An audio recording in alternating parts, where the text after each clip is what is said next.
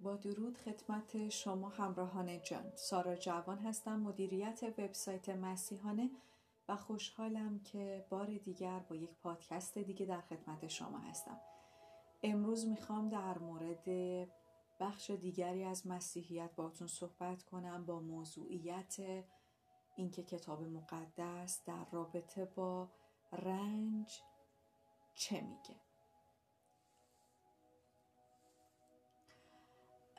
میون همه چالش هایی که تو دنیای امروز درباره مسیحیت مطرح میشه احتمالا توضیح مسئله رنج سختترین چالشه. چون خدای مهربون میاد اجازه میده که رنج و مصیبت توی دنیا باشه. این مسئله واسه کسایی که درد و رنج زیادی رو تحمل می‌کنن بیشتر یک موضوع فلسفی هست تا یک موضوع شخصی و احساسی. می‌دونید که هر کدوم از ما به نوعی دچار رنج و مصیبت هستیم و همیشه با خودمون می‌پرسیم وقتی خداوند انقدر قادر و توانایی این چه حکمتیه؟ این کلمه رو هممون شنیدیم. این چه حکمتیه؟ چرا باید این رنج و مصیبت باشه در دنیا؟ توضیح کتاب مقدس در رابطه با این مسئله چیه؟ آیا کتاب مقدس نمونه های از رنج و مصیبت رو برای ما بیان کرده و ما رو برای کنار اومدن با اون راهنمایی می‌کنه. امکان داره این سوال خیلی باشه از جمله من. کتاب مقدس وقتی بحث بر سر موضوع رنج مطرح میشه بسیار واقع گرایانه عمل می‌کنه. یک نکته لازم به یادآوریه که یکی از کتاب های کتاب مقدس کاملا به رنج ها و سختی های مردی به اسم ایوب پرداخته. صبر ایوب هممون شنیدیم. این کتاب با گزارشی از بهشت آغاز میشه که پیش زمینه رنج های ایوب را برای خواننده فراهم می‌کنه. دلیل رنج ایوب جر و بحث شیطان با خدا بود. تا جایی که ما می‌دونیم ایوب و نزدیکاش از این موضوع هیچ اطلاعی نداشتن. بنابراین جای تعجب نیست که همه اونا دلیل رنج های ایوب را از نقطه نظر خودشان توضیح می‌دادند.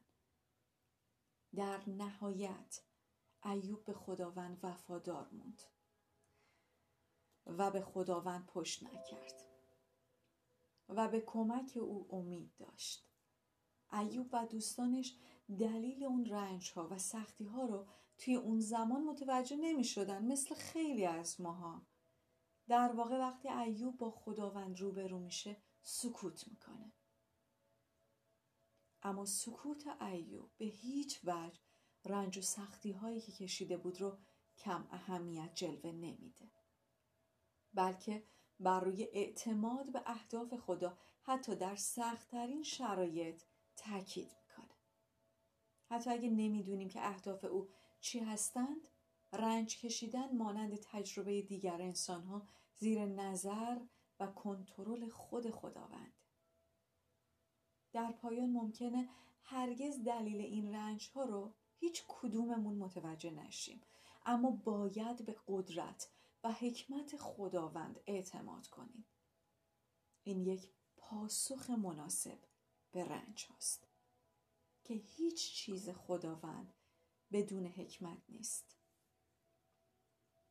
مثال دیگه ای می‌خوام از رنج کشیدن بزنم. داستان یوسف در کتاب پیدایش. یوسف توسط برادرانش به عنوان برده به مصریا فروخته میشه با اتهامات راهی زندان میشه اما در آخر صبر او شامل لطف الهی میگرده و مقامی که به دست میاره عزیز مصر شدنه. یعنی یک مقام پایین تر از مقام فرعون. او در جایگاه قرار می‌گیره که در زمان قطعی برای آزوغی یک ملت می‌تونست تصمیم بگیره. پیام این داستان در سخن یوسف به برادرانش منعکس میشه. از من نترسید مگر من خدا هستم. هرچند شما به من بدی کردید اما خدا عمل بد شما را برای من به نیکی تبدیل کرد و چنان که می‌بینید مرا به این مقام رسانید. تا افراد بیشماری را از مرگ ناشی از گرسنگی نجات دهم. پس نترسید. من از شما و خانواده های شما مواظبت خواهم کرد. او با آنها به مهربانی سخن گفت و خیالشون رو راحت کرد. پیدایش فصل پنجا آیه های 19 تا 21 رومیان فصل 8 آیه 28 به کسایی که رنج و مصیبت دارن هم دلداری میده. و ما می‌دونیم که خدا همه چیزها رو برای خیریت کسانی به کار می‌بره که اون رو دوست دارن و فراخونده شدن تا خواست اون رو انجام بدن. رومیان فصل 8 آیه 28 مشیت خداوند همه اتفاقات زندگی ما رو مثل درد و رنج وسوسه و گناه برای منفعت دنیوی و آخروی ما کنترل و مدیریت می‌کنه. داوود رنج های خیلی زیادی رو تو زمان خودش تحمل کرد و این رنج ها در سروده های او منعکس شده. در مزامیر فصل 22 می‌خوانیم ای خدای من. ای خدای من چرا مرا ترک کردی؟ چرا دور ایستاده ای و ناله ام را نمیشنوی و به نجاتم نمیشتابی؟ این نشان از دردی بود که داوود داشت تحمل می‌کرد و با ناله خداوند را صدا می‌کرد. شب و روز می نالم و آرامی ندارم اما تو مرا اجابت نمی کنی. با وجود این تو پاک و مقدس هستی. پدران ما تو را ستایش کردند و بر تو توکل نمودند و تو نیز ایشان را نجات دادی.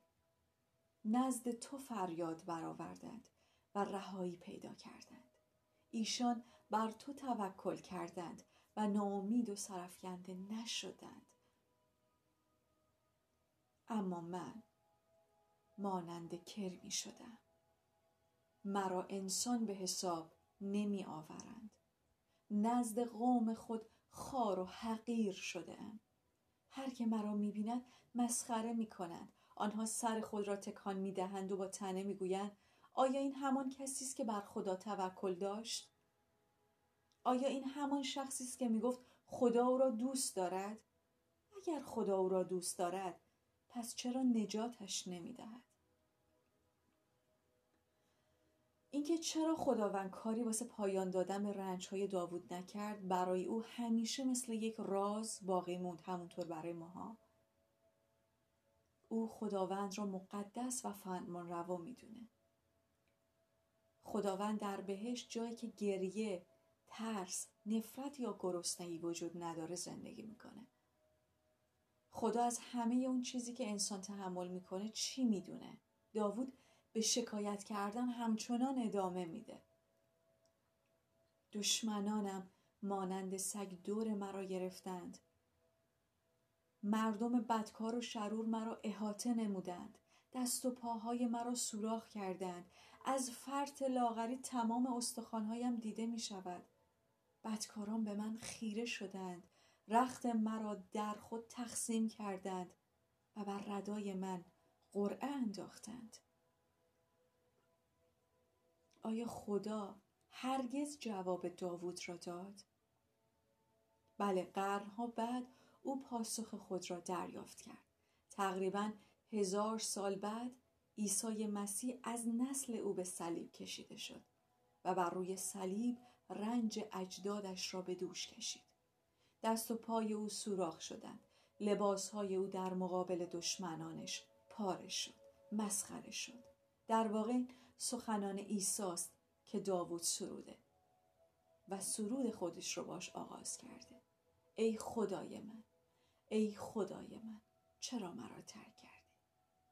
پس خودش رو به رنج داوود ارتباط داد و مرتبط ساخت.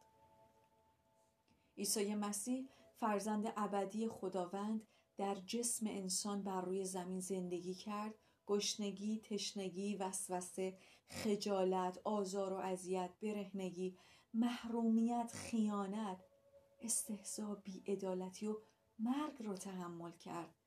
بنابراین ایوب را به آرزوی خودش رسوند. ای کاش بین ما شفیعی می بود.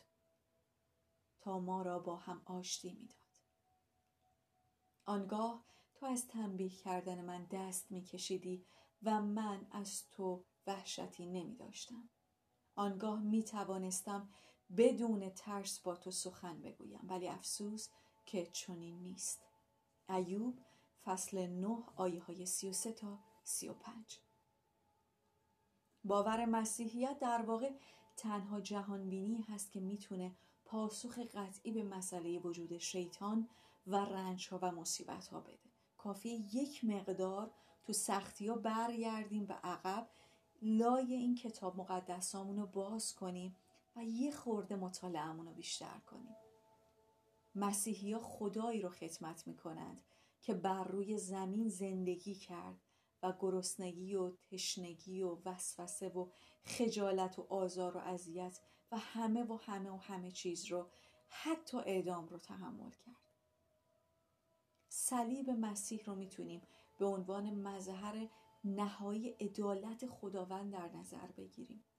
زمانی که درباره میزان توجه خداوند به مسئله شیطان و رنج تو این دنیا ازش سوال میشه خدای مسیحی به صلیب اشاره می‌کنه و میگه تا این اندازه. عیسی مسیح فراموش شدن از جانب خدا رو تجربه کرد و گفت ای خدای من ای خدای من چرا منو ترک کردی؟ چرا منو فراموش کردی؟ دقیقا همون تجربه که امروز اکثر مردم تو رنجها باش مواجه میشن و احساس می‌کنن که از لطف و عشق خداوند جدا افتادن. خیلی وقتا ما خودمون همین حرف رو می‌زنیم. به خدا تو سختی ها تو بیابون های زندگیمون میگیم خدای چرا منو فراموش کردی؟ اونجاست که باید سکوت کنیم. برگردیم به عقب. مسیح آینه همه ماست. به مسیح نگاه کنیم. این رنج ها و درد ها همش تمام میشه. و نشون دهنده اینه که چقدر ما می‌تونیم در ایمان به خداوند محکم باشیم. آمین که دلاتون سفت و محکم با خداوند بسته شده باشه. آمین که تو هیچ بیابونی مورد آزمایش قرار نگیرید. که اگر مورد آزمایش قرار گرفتین سربلند محکم و استوار ازش بیرون بیاد.